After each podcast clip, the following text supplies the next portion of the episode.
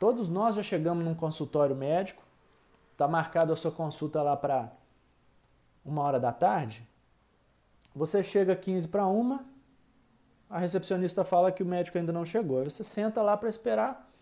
O cara chega 1h40, correndo, pedindo desculpas, já tem três pessoas esperando.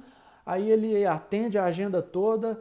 Quando termina, estava previsto para terminar às seis, mas como ele já começou atrasado lá, vai terminar 6h50, 7 horas, e ele já está olhando no relógio porque ele tem que ir para um hospital. Às vezes esse hospital fica a 30 quilômetros de distância, ou seja, ele chegou correndo e ele vai sair correndo também.